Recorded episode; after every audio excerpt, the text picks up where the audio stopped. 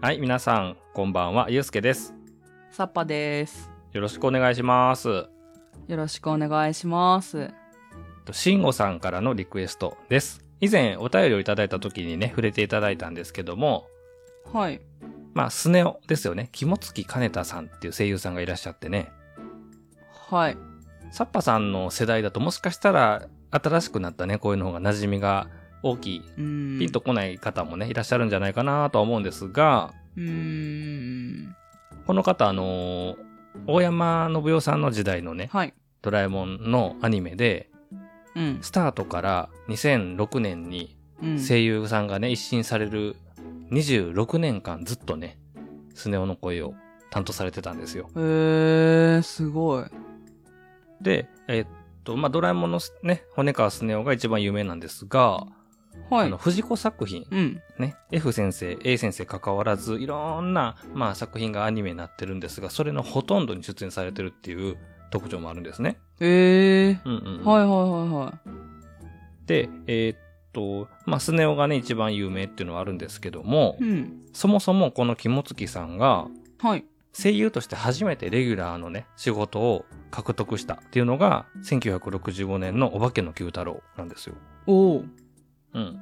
あの、ゴジラっていう、はいはいはい。ガキ大将キャラクターね、がいたと思うんですけど、はい彼の声を担当したのが初めてのレギュラー出演と。うーん。うん。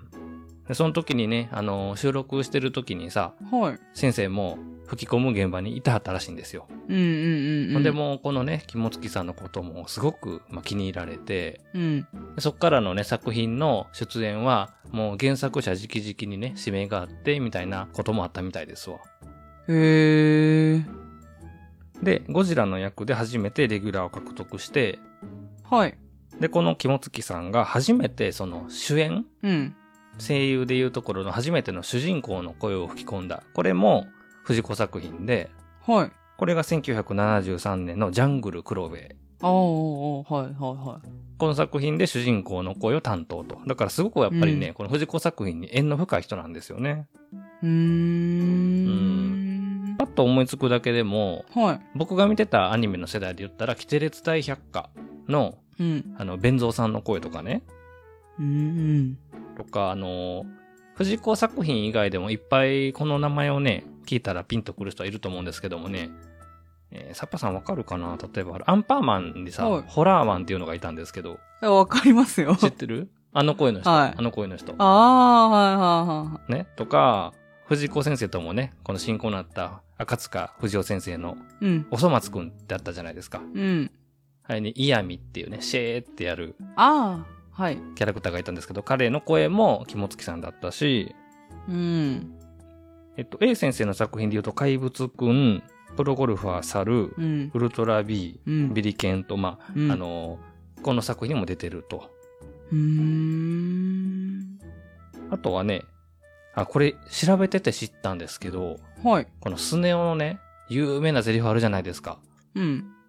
のび太のくせに生意気だぞっていう。うん。これね、肝付さんのアドリブだったんですって。えスネ夫がね、毎回毎回言う有名なセリフってことになってるんですけど、これ、あんの、アドリブから生まれたそうでね。へえ、すごい。うん。で特徴的な声の人でもあるし、はいまあ人間キャラクターもやれれば、うん。大人のキャラクターもやれれば、うん。こう、人間以外の生物の声もやってみたいなところでね、うんうんうんすごくすごくまあ有名で、藤子作品にあの縁のある人なんですよ。うん。はい。今何が出たかなドラえもん出たでしょおばきゅう出たでしょ、うんジャングルコロベ出たでしょうん。えで、キテレツ大百科で、あと、パーマンのね、はい。あのーこの子も太っちょのキャラなんですけども、はい。 4号がいるんですよ、パーマンって。うで、ん。その子がね、パーヤンって言って、うん。関西出身の男の子なんですけど、 はい。すごくなんかこう、お金にたくましいというか、 うーん。なんかもうザ関西人みたいなキャラ付けをされてる子なんですけど、その声もやってたりとか、うーんうんあと、梅干し殿下にも出てるし、21衛門にも出てるし、うどこにん。にへも出てるしと。え、すごい。数えきれないというかね。うんうん。はで、これも初めてね、調べてて僕得た情報なんですが、この肝付金太さんってあたかも、あの、芸名っぽい名前をされてるんですが、い。はい。うん。このね、肝付さんっていうのは、うん。本当のお名前なんですって。実際にあるえ名字らしくて。え珍しい 名前。なんかね、え1935年生まれの方なので、はい。まあちょっとね、時代をだいぶ遡ることはするんですけども、うん。今、たまたまね、藤子アニメっていう軸で紹介してるけど、うん。この方はもう引っ張りだこ。うーん。引っ張りだこですわ。だから声聞いて、あ、あのキャラも肝付さんだったな、このキャラも肝付さんだったなっていうね、こう聞いてて、あの、思い出してる方もたくさんいるんじゃないかなっていうふうには思います。うーん。で、この、えっと、肝付さんは声優さんなんですけども、はい。役者さんというかね、うん舞台とかもやってはったんですよ。僕これ、ニュースとかで見て覚えてるんですけど、はい。主催してはったのかな確か劇団を主催してはって、はい。その時にもやっぱり藤子作品に縁があるということで、うん。ほら、あの、ファンの多い SF 短編ってあるじゃないですか。うんうんうんあれも何本か、その舞台の作品として、こう演劇で上映したりとかっていうこともしてはったみたいですね。うん。へえ。見てみたいなと思うんですけどもね、うんあの、多分映像は残ってないんじゃないかなというふうには思います。うーん。うーん。で、えーっと、2016年に亡くなったんですよ。あの、記憶に新しいんですけどね。はい。やっぱりあの、ニュースとかでも、まあスネ夫のね、声で親しんだ肝付さんがっていうことで、うんうんまあ、すごいあの、僕も悲しい思いをしたような記憶が残ってます。うんうん。はい。あとね、あの、ジャイアン。これも、大山信代さん世代のジャイアン。うん。立壁さんっていう方がいるんですけど、はいそ。の人とすっごくね、あの、プライベートでも仲が良かったみたいで、へえ。なんかいいよね、ジャイアンとスネ夫がうんうね、んうんうんペアなんですけど、はい。あの、声優さん同士も仲が良かったって。あの、うーんジャイアン役の立壁さんの方が少し早くに亡くなってるんですよ。うん。で、その時のね、お葬式のスピーチがすごく有名というか、はい。まあ、プライベートでもね、すごい親交があって仲が良くてっていう風な間柄で、で、うんお仕事でもジャイアンと、まあ、スネ夫とやってて、うんうんうん。亡くなっ。た時にはもうすでにドラえもんを卒業されてたので、二人とも。はい。あの、最後の収録とかも一緒にやったね、みたいな、もうお話もあるんですけどもね、うん。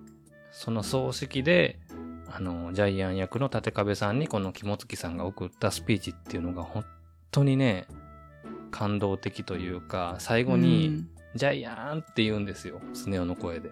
うん。うーん。まあ映像がね、もしかしたら残ってるかもわからないので、あの、当時ワイドショーとかでも結構流れてたし、うん。はい。まあ、久しぶりにね、ちょっと探してみてもらってもいいかなっていうふうには思います。うん。あと豆知識的なところで言うと、はい。あの、スネ夫の声が新しく今関さんに変わってるじゃないですか。うんうん。はい。これね、どうなのかな多分そういうふうにセッティングしたんだと思うんですけど、うん。えっと、大山さん時代のドラえもんの映画25本あるんですが、はい。それがあの最後のキャスト、ボイスキャスト陣うん。で撮ったのび太のワンニャン時空伝っていう映画があるんですよ。はい。はいはいはいはサッパさんもね、多分世代的に知ってるかもしれないんですけど、い。う言っん。たら、まあこれが最後の映画ですよっていう、まあそういう、まうあん。記念すべき作品ではあるんですが、そこに、あの、もちろんオリジナルキャストとしてスネ夫はこの肝付さんがやってるんですが、はい。ゲスト声優の中に関さんがいてるんですよ。 うーん。だから新旧スネ夫声優がこの映画の中でこう共演するみたいな。うんうんうんうんうんうん。で、翌年からえー声を引き継いで関さんが新しいスネ夫の声をやっていくみたいな、まあ、そういうバトンタッチのようなことも行われたっていうのがちょっと当時話題になってましたね。へえ。うーん。なのでね、あの、まあ、もう亡くなってるのでね、新しく声を聞くっていうことはできないんですけども、ひょうきんな方で、うん。よく笑う方で、 うんうんうん今でも時々に、あのー当時というか、キャストがね、変更になる前のうん。はい。ドラえもんの映像とかも時々見たりするんですけども、はまあ、新しい声がいいとかね、以前の声がいいとかっていう、まあそういう話は別に置いといたとして、やっぱい。り、うん。あ、なんかこの声聞くと、スネ夫だなとか、 うんうんうんうん。なんか弁蔵さんこの声やったなとかね、はい。こういろいろこうつながって呪術つなぎ的にこう思い出すような、まあ、そういう思い出もありますと。はうい。んで、ドラえもんに限らず F 作品たくさんの作品があるっていうことなんで、多分これをね、聞いてくださってる方も、ああ、あのアニメ思い出すっていうのが人それぞれにあると思うんですよね。うんうんうん世代も幅広いし、作品の数も多かったりするので。うん。はい。そのあたりね、あの、聞いていただいてる方で、あ、この肝月さんの声懐かしいなっていう風なお話ももし聞けたら嬉しいなと思うので、よろしければまた教えてください。はい。というわけで、今回は、えー、慎吾さんからのリクエストで肝月かねたさんのお話をさせていただきました。ありがとうございました。ありがとうございました。